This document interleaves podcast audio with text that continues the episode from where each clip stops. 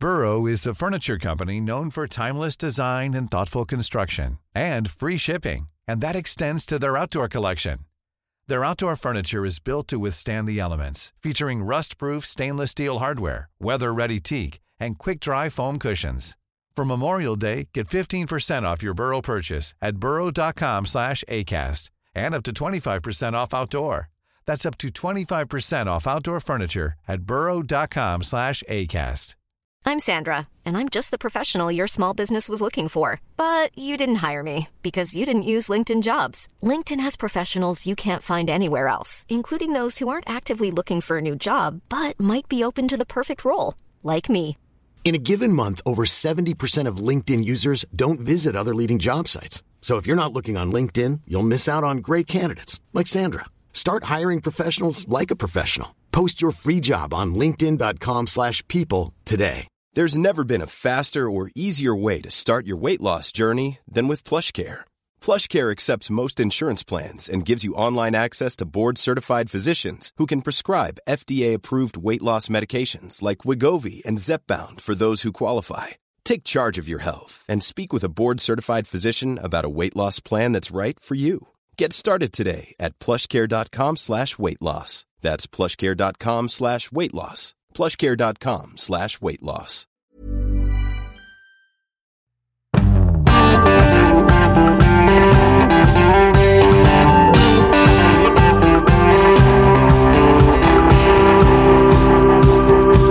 Enda en ung profil gir seg i trondheimspolitikken, men er det egentlig så farlig? Og hvorfor er så mange så sure på pride i år? Velkommen til ukas Omadressert. Er alt bra med dere? Siv Sandvik, politisk redaktør fortsatt i Adresseavisen. Det er topp, tommel opp. Ja, fantastisk. Kulturkommentator Terje Eidsvåg, går det bra med deg? Ja, nyter som en verre. Du har ikke vært i Trondheim, med andre ord? Jo da. Du har det Fosen? Hitra? Ja, ikke sant? Ja, nydelig.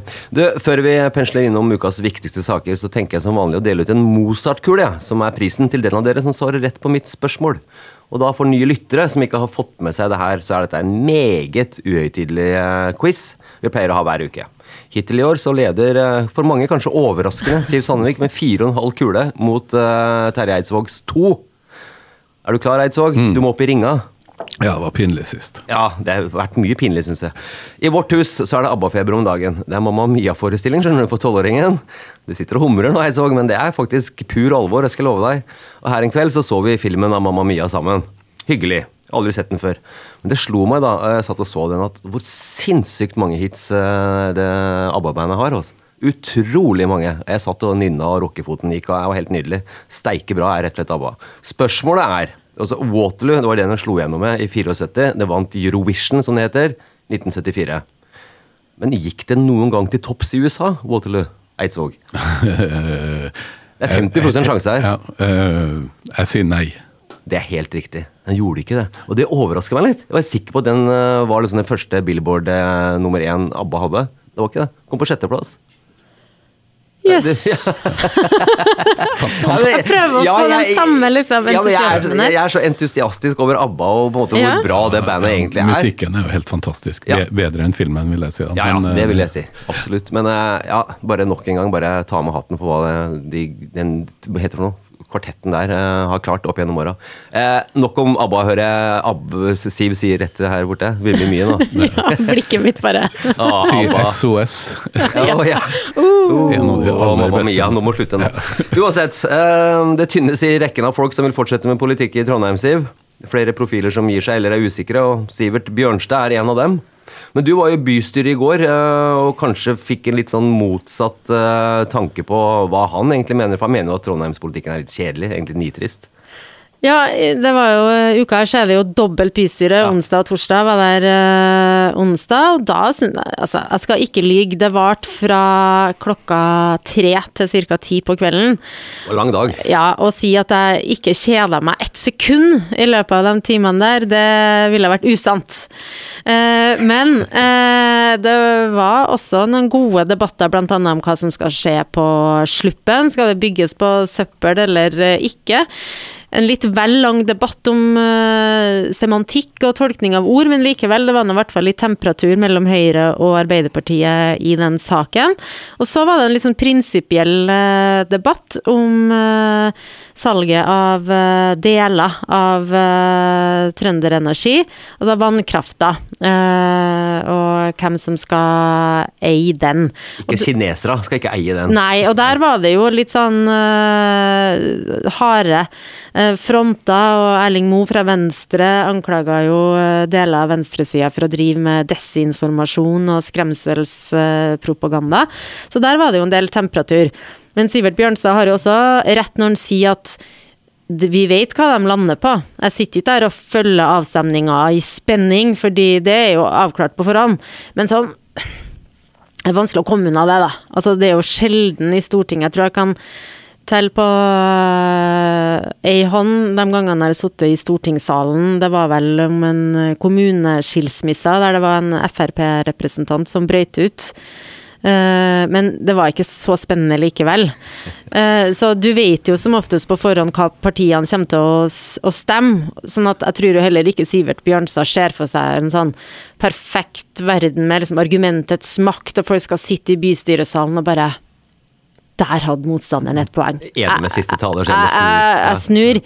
Eh, men eh, sånn i stort, at trondheimspolitikken er litt eh, At det går litt sakte noen gang, og at det kanskje ikke er de, den store temperaturen og retoriske innertierne fra bystyret og salen, det skal han jo gi en rett i, da. Men sånn som jeg leser den, det er jo vel det er kjempebra hvis det er liv og spenning i møtene, men når kritikken mot trondheimspolitikken oppfatter jeg jo også ikke bare handler om bystyremøtene, men om den offentlige debatten og dynamikken mellom eh, innbyggerne og politikerne, og Trondheims også for så vidt plass i det nasjonale politiske bildet. Jeg, oppfatter at det er det som er problemet. Ja. Det er jo kjempebra hvis det, møtene blir litt uh, mer fart i, men jeg oppfatter ikke i hvert fall det uten Jeg, jo- jeg syns jo også trondheimspolitikken ofte virker litt kjedelig, så jeg er jo langt på vei enig med, med, med Bjørnstad der. Men jeg tror det største problemet er ikke nødvendigvis det som skjer i bystyresalen, selv om det er selvfølgelig eh, en del av eh, pakken, særlig for de som nå velger å gi seg, så er det jo viktig at det er engasjerende, og, og, og eh, at det også er, fremstår som et politisk verksted hvor, eh, hvor noe av arbeidet skjer i hovedsalen og ikke Ja, og at folk gjør seg litt flid med, med innleggene, at det blir en litt sånn interessant debatt, at det gir, gir deg noen ting å, å være med. Ok, du vet kanskje at du taper avstemninga, men du skal i hvert fall gjøre det vanskelig for dem. Eh, ikke sant? Og her er det jo en opposisjon som ikke har hatt uh, Som det ja, lenge siden Har hatt makt siden de ble eh, født, omtrent. Nei, siden Sivert ble født. Nei da. Eh, sånn at eh, det er jo ikke noe rart at en sier at det er tolv år med ørkenvandring, eh, for han har vært jo valgt inn i, i 2011, men det er også mange profiler i Arbeiderpartiet som, som har vært unge, som har gitt seg.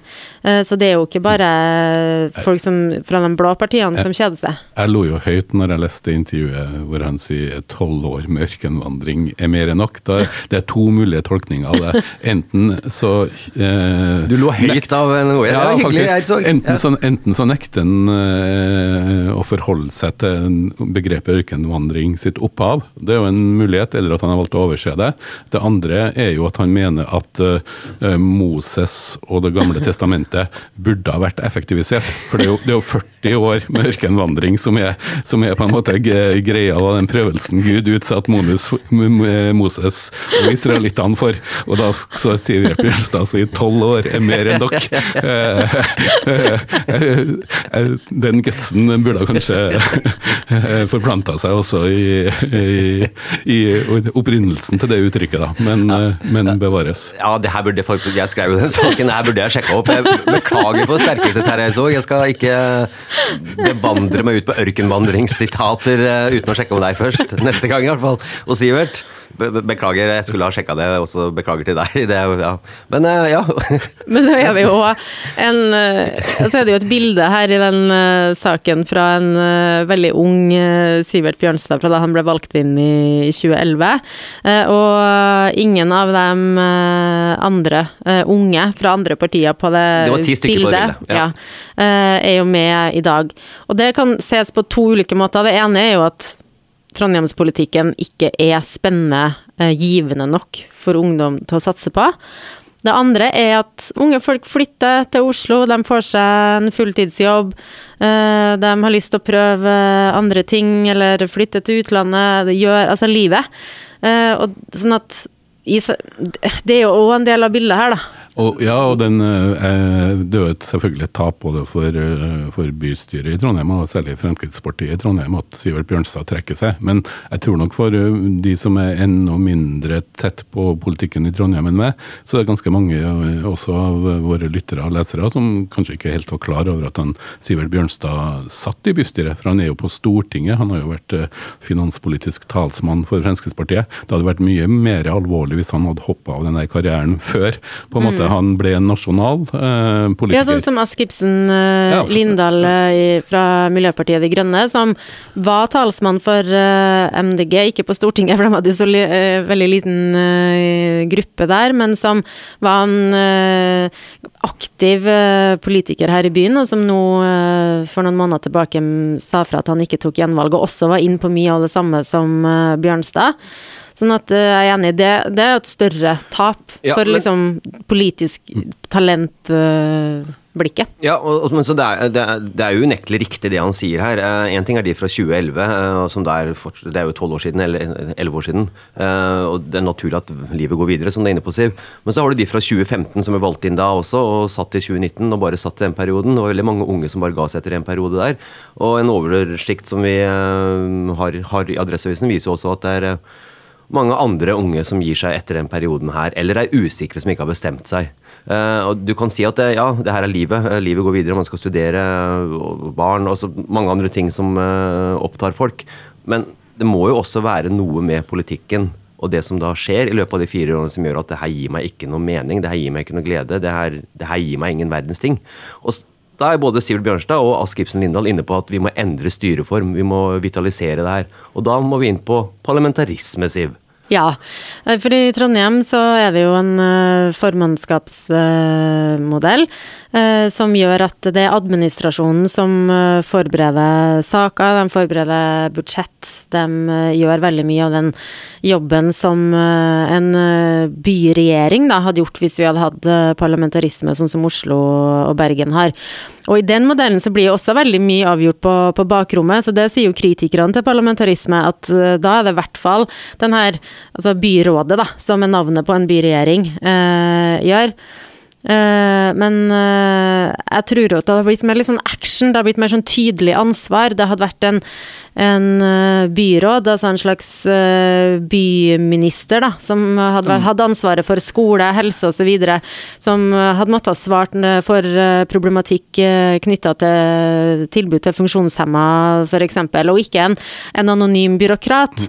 Eh, Så det hadde jo blitt mer spenning, og kanskje også mer temperatur i debatten, da. Og mer dramatikk, og det er nok det punktet som jeg syns Sivert Bjørnstad har de beste poengene i denne systemkritikken. Vi har, debatten om det her byregjering eller ikke har jo gått i mange år. Nå så jeg tilfeldigvis i, akkurat nå så er 25 år siden Kommunal Rapport hadde toppsaken Trondheim eh, kan fra 1999 eh, følge etter Bergen og Oslo med byregjering. og sånn, sånn, Det her har jo vært et svarteperspill hvor, hvor på en måte det som mange har vært enige om når det eh, eh, i løp innimellom i periodene, eh, sentrale politikere, både Marvin Widseth eh, fremma det en periode, og Rett Åttevik har vel også gitt uttrykk for det, at eh, det hadde vært eh, mer effektivt og bedre med byregjering. Men så, eh, når vi nå går mot et eh, nytt valg uten at det fremstår som en sak i forhånd, så er jeg redd at det kortet igjen kommer til å bli spilt bort, og at det, det her ligger som en sånn ulv-ulv-greie. Ja, ikke sant? Fordi de partiene som Arbeiderpartiet samarbeider med, ønsker det ikke, og så forhandler de det bort, for å si det enkelt. Ja, Ja. Og, og, og ergo så, så tror jeg også det her virker som en sånn bedøvende pute over trondheimspolitikken. For du ser jo det, mye av de dramaene som har, har løfta f.eks. Bergen i det nasjonale nyhetsbildet, har jo vært enten det har vært bybanestrid bybanestrid eller andre typer strider, så har, eh, har eh, lokalpolitikk fått eh, en helt annen dramatikk over seg, fordi at noen har måttet ha tatt politisk ansvar. Noen måtte Eh, gå. Noen, noen, må, noen må gå, ja. Ja, Det er jo derfor eh, Bergens Tidende sin podkast heter 'Noen må gå', Ja. mens i Trondheim så er det 'Alle får bli'. Kanskje skal, det skal vi hete tesen. Nei, men jeg er ikke helt enig med deg der, Terje. Altså, eller enig, hva vet jeg. Eh, Men jeg tror at eh, det nå, eh, ved neste korsvei, altså da i 2023, at det blir parlamentarisme og endring av styreform i, i Trondheim. Det virker at det er såpass klart fra Arbeiderpartiet, de har vært klare tidligere også, men det virker litt at MDG er litt på glid, personer der. Hvis det blir samarbeid med Ja, Arbeiderpartiet men og MDG Senterpartiet Ja ville da. virkelig ikke, og Arbeiderpartiet må Senterpartiet kan jo samarbeide med, an, med en annen side, så hvis Senterpartiet sier vi samarbeider Ja, med dere. jeg prøver bare dere å skape litt debatt i studioet her om jo, ny styreform. Jo, jeg håper Jo, men den, det er jo ikke vi som bestemmer, det, da, dessverre. Nei, ikke sant. Jeg tror, jeg tror det ikke før jeg ser det, men jeg håper jo at øh, fornuften øh, seirer, og, og, og at en by av størrelse av Trondheim åpenbart har flere Det løser ikke alle problemer, det har jeg ingen illusjoner om, men jeg tror at det vil være en nødvendig vitalisering av øh, systemet knytta rundt politikken i Trondheim. Og så skal ikke jeg gi Rita Ottervik eh, skylda for at eh, mange mener at trondheimspolitikken er kjedelig, men hun har nå vært ordfører i 20 år da neste år, og det at eh, det uansett kommer en ny ordførerkandidat fra Arbeiderpartiet, at vi med sikkerhet kan si at ordføreren i 2023 etter valget ikke er Rita Ottervik, kommer jo også til å skape en dynamikk og forhåpentligvis litt ny giv da, og mer action. Ja, altså, men Det er jo ikke sikkert det blir lettere når man etter hvert skal komme opp både med en ordfører og byrådsleder. Så blir jo den kabalen ennå, ennå, ennå vanskeligere. Ikke sant, Men er du ordfører da i, en, eh, i et byråd, så er det jo mer en slags gallionsfigur. Da er, du ikke, da er, det, da er det mye klipping av snorer. Ja. Ja, kanskje lettere å få folk til å si ja. Ja, det kan det kanskje der. Kanskje du til og med kommer til å melde på i 2027? Neppe. Ok, Nei, det hadde tatt seg ut. Ser du for deg? Nei, nei, nei. nei, nei, nei, nei, nei, nei, Dit skal vi i hvert fall ikke. Uh, det er vel mer sannsynlig Nei, jeg skal ikke ta det. Uh, over til noe helt annet som vi ikke skal si, men som jeg sa likevel. Um, pride. Det er pride-måned. Tydelig R der. Pride. Mm. pride. Ja, men det er veldig viktig. Det er stor debatt om pride om dagen. Og spørsmålet er jo skal vi ha det i skolen, den debatten, eller skal vi ikke? Det er ett av spørsmålene.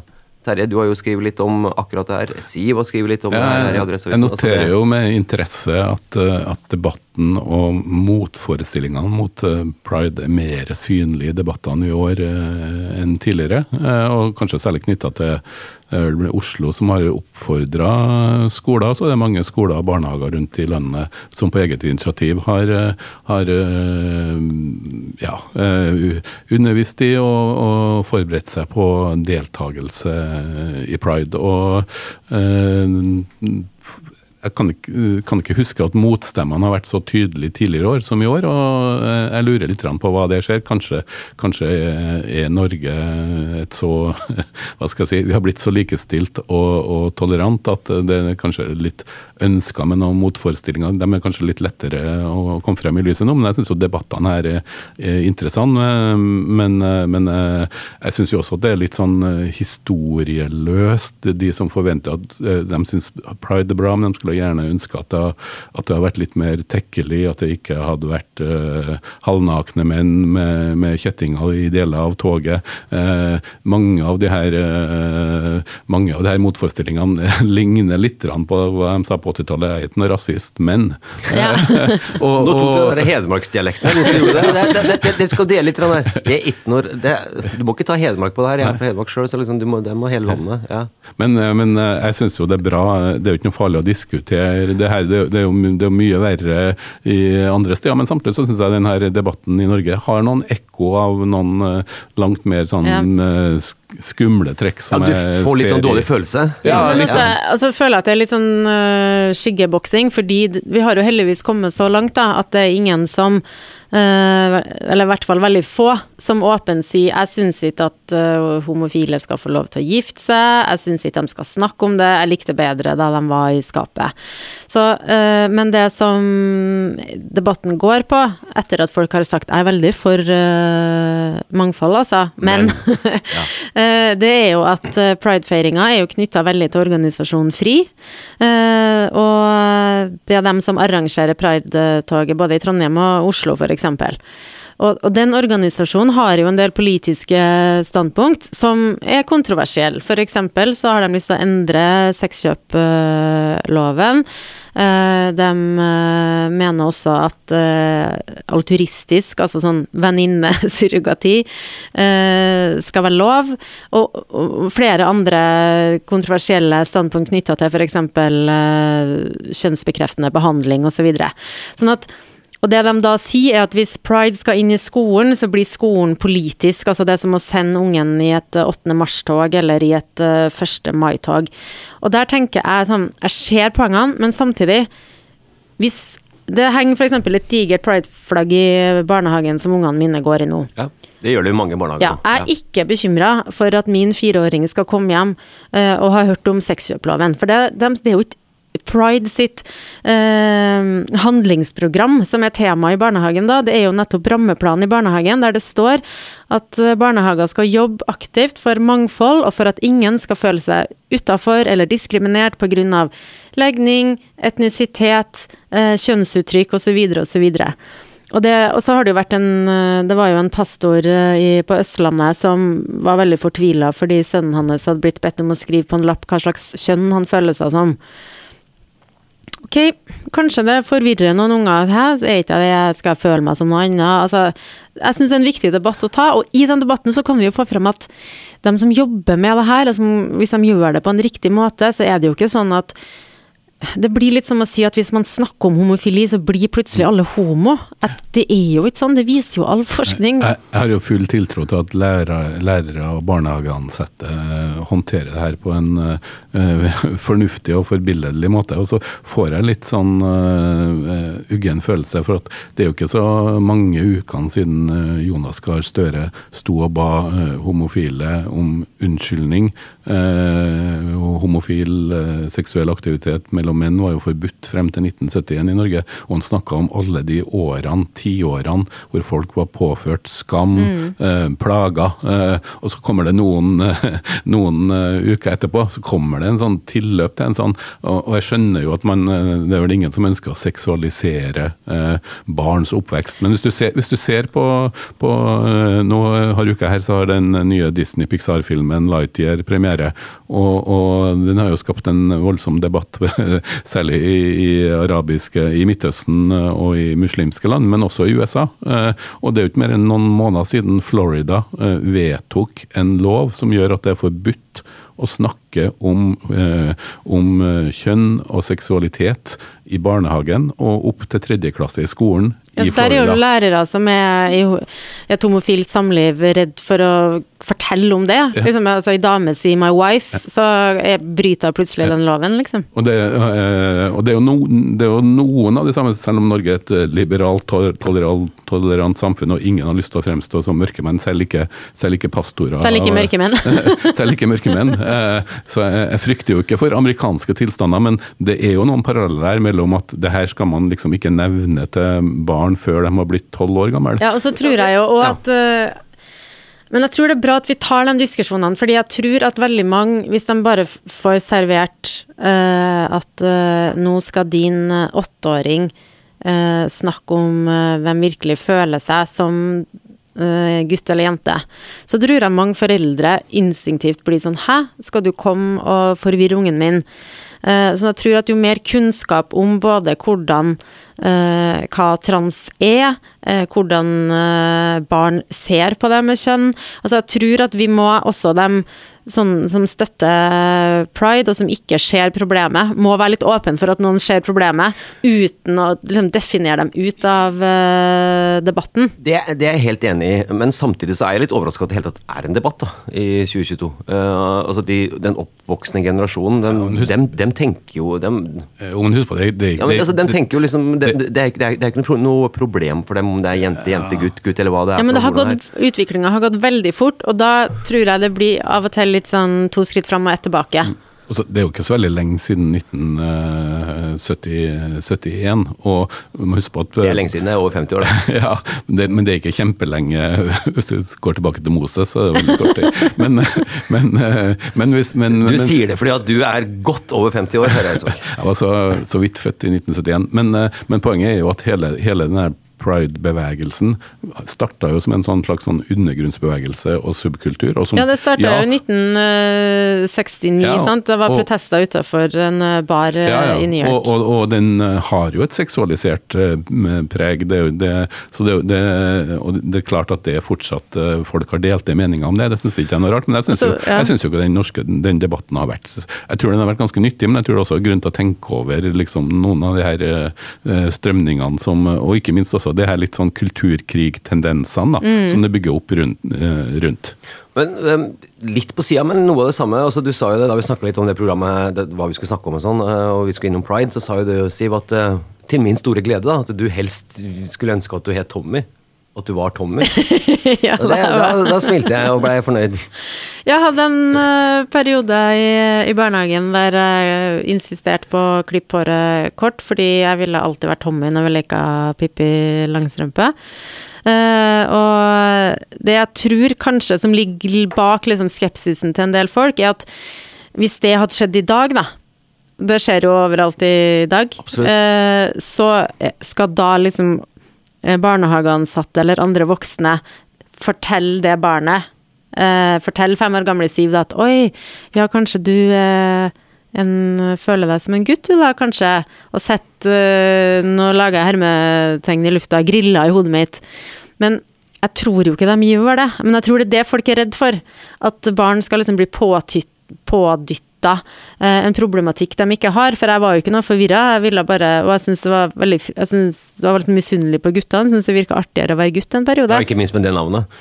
Ikke minst med det navnet. uh, Tommy. Uh, men bare Tommy, da. Ja, ja, men det holder det for meg. Det det. Nei, men, Nei, men jeg tror det er der en del av liksom, men- tvilen men til folk ligger. Ja, så. Det er derfor vi må liksom ha en liksom opplysningskampanje på at slapp av. den, jeg forstår jo den eh, redselen og tvilen, men jeg mener jo at det uansett er bedre å snakke om det man er redd for, enn å tro at det skal man vente med til, Ja, ja, ja. til, til en, eh, norske barn som er mye, ofte mange, mye mer, mer, mer oppvakt om ting enn en enn foreldrene deres. At man skal liksom vente, sette en aldersgrense Ja, altså, sånn, jeg visste jo ikke at transfolk fantes. På fornuftig info. Nei, Da jeg var barn, øh, og er det noe bedre? Og Nei, når vi hadde om jeg- homofili, så var det en lærer som sa, nøyde seg med å si ja, rundt 10% av befolkninga er homofil, og det er helt normalt. Og det som skjedde i klasserommet da, var jo at øh, det var noen som fant ut at det var to stykker i klassen øh, homo, og så ble de kalt jævla homo resten av skoletida. Så det var ikke så tipp top notch uh, da heller. Nei, og god i matte, de som satt i klassen. Ja, ja. regnet God i øh, matte og dårlig på mye annet. Jeg trodde jeg kom med storken. Ja, det trodde jeg òg Ja. at du gjorde. Ja, ikke sant? så, så verden går jo framover. Ja. Eh, ok. This is Paige, the co-host of Giggly Squad, and I want to tell you about a company that I've been loving, Olive and June. Olive and June gives you everything that you need for a salon quality manicure in one box. And if you break it down, it really comes out to $2 a manicure, which is absolutely insane. It's also so easy to get salon worthy nails at home with Olive and June. The difference between how your nails used to look when you did them yourself and now with the Manny system is a complete game changer. The best thing about Olive and June too is it's a quick dry. Dries in about one minute, lasts for five days, and full coverage in up to one to two coats. Visit oliveandjune.com slash perfectmanny20 for 20% off your first system. That's oliveandjune.com slash perfectmanny20 for 20% off your first system. There's never been a faster or easier way to start your weight loss journey than with PlushCare. PlushCare accepts most insurance plans and gives you online access to board-certified physicians who can prescribe FDA-approved weight loss medications like Wigovi and Zepbound for those who qualify. Take charge of your health and speak with a board-certified physician about a weight loss plan that's right for you. Get started today at plushcare.com slash weight loss. That's plushcare.com slash weight loss. plushcare.com slash weight loss. Millions of people have lost weight with personalized plans from Noom, like Evan, who can't stand salads and still lost 50 pounds. Salads, generally, for most people, are the easy button, right? For me, that wasn't an option. I never really was a salad guy. That's just not who I am. But Noom worked for me. Get your personalized plan today at Noom.com. Real Noom user compensated to provide their story. In four weeks, the typical Noom user can expect to lose one to two pounds per week. Individual results may vary. Wow! Nice. Yeah. What you're hearing are the sounds of people everywhere putting on Bombas socks, underwear, and t-shirts made from absurdly soft materials that feel like plush clouds. Yeah, that plush. And the best part? For every item you purchase, Bombas donates another to someone facing homelessness. Bombas. Big comfort for everyone. Go to bombas.com slash ACAST and use code ACAST for 20% off your first purchase. That's bombas.com slash ACAST. Code ACAST. Ok. Uh, noe mer å tillegge rundt eh, pride-temaet, Siv? Nei, jeg tenker bare det er hvert fall viktig at eh, folk puster med magen og er greie mot hverandre. Ja, Og stole på at det de gjør i skolen, er som regel rette. Ja. Ja, Enig om det. Nydelig. Eh, vi skal vel gi noen omtanke også før vi avslutter her, og ikke minst en eh, liten anbefaling etter hvert, Eidsvåg. Men eh, omtanken i dag denne uka, Siv, hvem går det til? Den går til dem som Jeg har glemt å tenke på noe. Nei! Siv Sandvik. Jeg har ingen omtanke. Har du ikke omtanke med Det er dårlig. Ja. Men hvis Terje går først, så kanskje jeg kan tenke ut det. Tok jeg på senga her? Ja. Fantastisk. Forferdelig. Ikke. Ingen omtanke. Kald og kynisk sjel. Kynisk politisk redaktør. Jeg har sagt Ja. det mange ganger, men nå sier du det sjøl. Ja, Terje. Jo, eh, litt eh, forlengelse av eh, det med pride. En, det er laga flere dokumentarfilmer om det såkalte Stonewall-opprøret. Eh, den som er lettest tilgjengelig, er kanskje ikke den beste, men den er veldig interessant og opplysende. Den ligger på NRK-spillet. Den heter for Stonewall veien til til Pride. Og den uh, forteller den utrolige historien om den der homsebaren i Greenwich Village som var eid av mafiaen, som vekselvis brukte den for å tjene penger på uh, at homofile, stort sett menn, men også kvinner, uh, kom der og dansa. Det eneste baren det gikk an å, å danse eh, relativt ubekymra i. Eh, og så brukte de den også delvis til å presse ut eh, rike homofile som de pressa dem for penger, selv hvis de kom fra finansdistriktet. Men eh, det her er en fransk dokumentar som ligger på NRK-spilleren, og den eh, illustrerer også hvor, hvor viktig og hva slags røtter pride har. da. Det er blant annet intervju med ei eh, dame der som forteller at eh, kvinner som ble arrestert For politiet gjorde jevnlig ride på denne eneste homsebaren. Kvinner som ble arrestert, og som hadde mindre enn tre kvinneklær på seg eh, ble bura inn. Det vil si, de måtte passe på at de hadde tre typer klær som var kvinneklær, og ikke var iført bare mannsklær. Og menn i kvinneklær ble også uh, satt inn. Uh, og, den her 28. juni 1969 eh, så var det et nytt raid av denne baren, og da ble folk så rasende at de slo tilbake mot politiet. Og det her ble på en måte en todagers opprør, som året etterpå, i juni, ble markert med marsjen Gay Pride.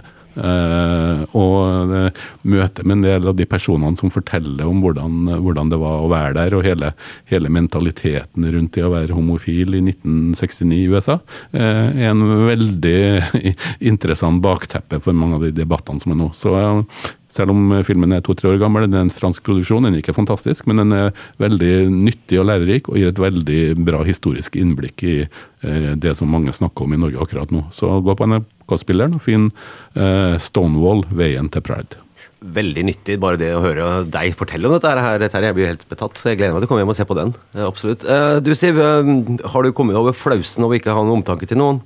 Nei, Nei. det her kommer til å plage meg en uke. Da sier vi faktisk, folkens, eh, at den kyniske politiske redaktøren har ikke omtanke med noen eh, denne uka her. Eh, Siv Sandvik sier uansett takk for at du var med denne gang her. Vi er tilbake neste uke med deg her også. Du skal få Ja, det til. Da har du én uke å tenke på, noen Ja. ikke omtanke. Terje Eidsvåg, veldig godt å ha deg med igjen. Du må fortsatt opp i ringa med tanke på quiz-konkurransen vi har, og flere Mozart-kuler. Vi hører vel kanskje litt sånn fra deg, eller skal du på ferie du nå, forresten? Ja, vi får se. Ja, vi får se. Vi får se. Snart på ferie. Plutselig på ferie. Plutselig på ferie. Uansett, jeg er her i hvert fall eh, neste uke også. eh, Roy Tommy Bråten.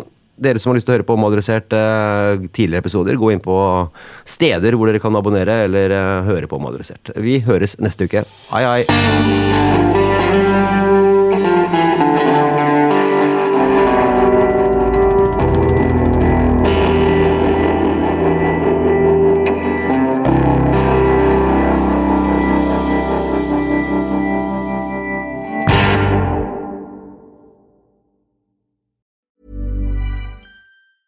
A lot can happen in three years, like a chatbot may be your new best friend. But what won't change? Needing health insurance. United Healthcare Tri Term Medical Plans, underwritten by Golden Rule Insurance Company, offer flexible, budget friendly coverage that lasts nearly three years in some states. Learn more at uh1.com. Hi, I'm Daniel, founder of Pretty Litter. Did you know cats tend to hide symptoms of sickness and pain? I learned this the hard way after losing my cat, Gingy. So I created Pretty Litter, a health monitoring litter that helps detect early signs of illness by changing colors, saving you money and potentially your cat's life. Pretty Litter is veterinarian developed, and it's the easiest way to keep tabs on your fur baby's health right at home. Go to prettylitter.com and use code ACAST for 20% off your first order and a free cat toy. Terms and conditions apply. See site for details. Planning for your next trip? Elevate your travel style with Quince. Quince has all the jet setting essentials you'll want for your next getaway, like European linen, premium luggage options, buttery soft Italian leather bags, and so much more. And is all priced at 50 to 80% less than similar brands. Plus, Quince only works with factories that use safe and ethical manufacturing practices. Pack your bags with high-quality essentials you'll be wearing for vacations to come with Quince. Go to quince.com slash pack for free shipping and 365-day returns.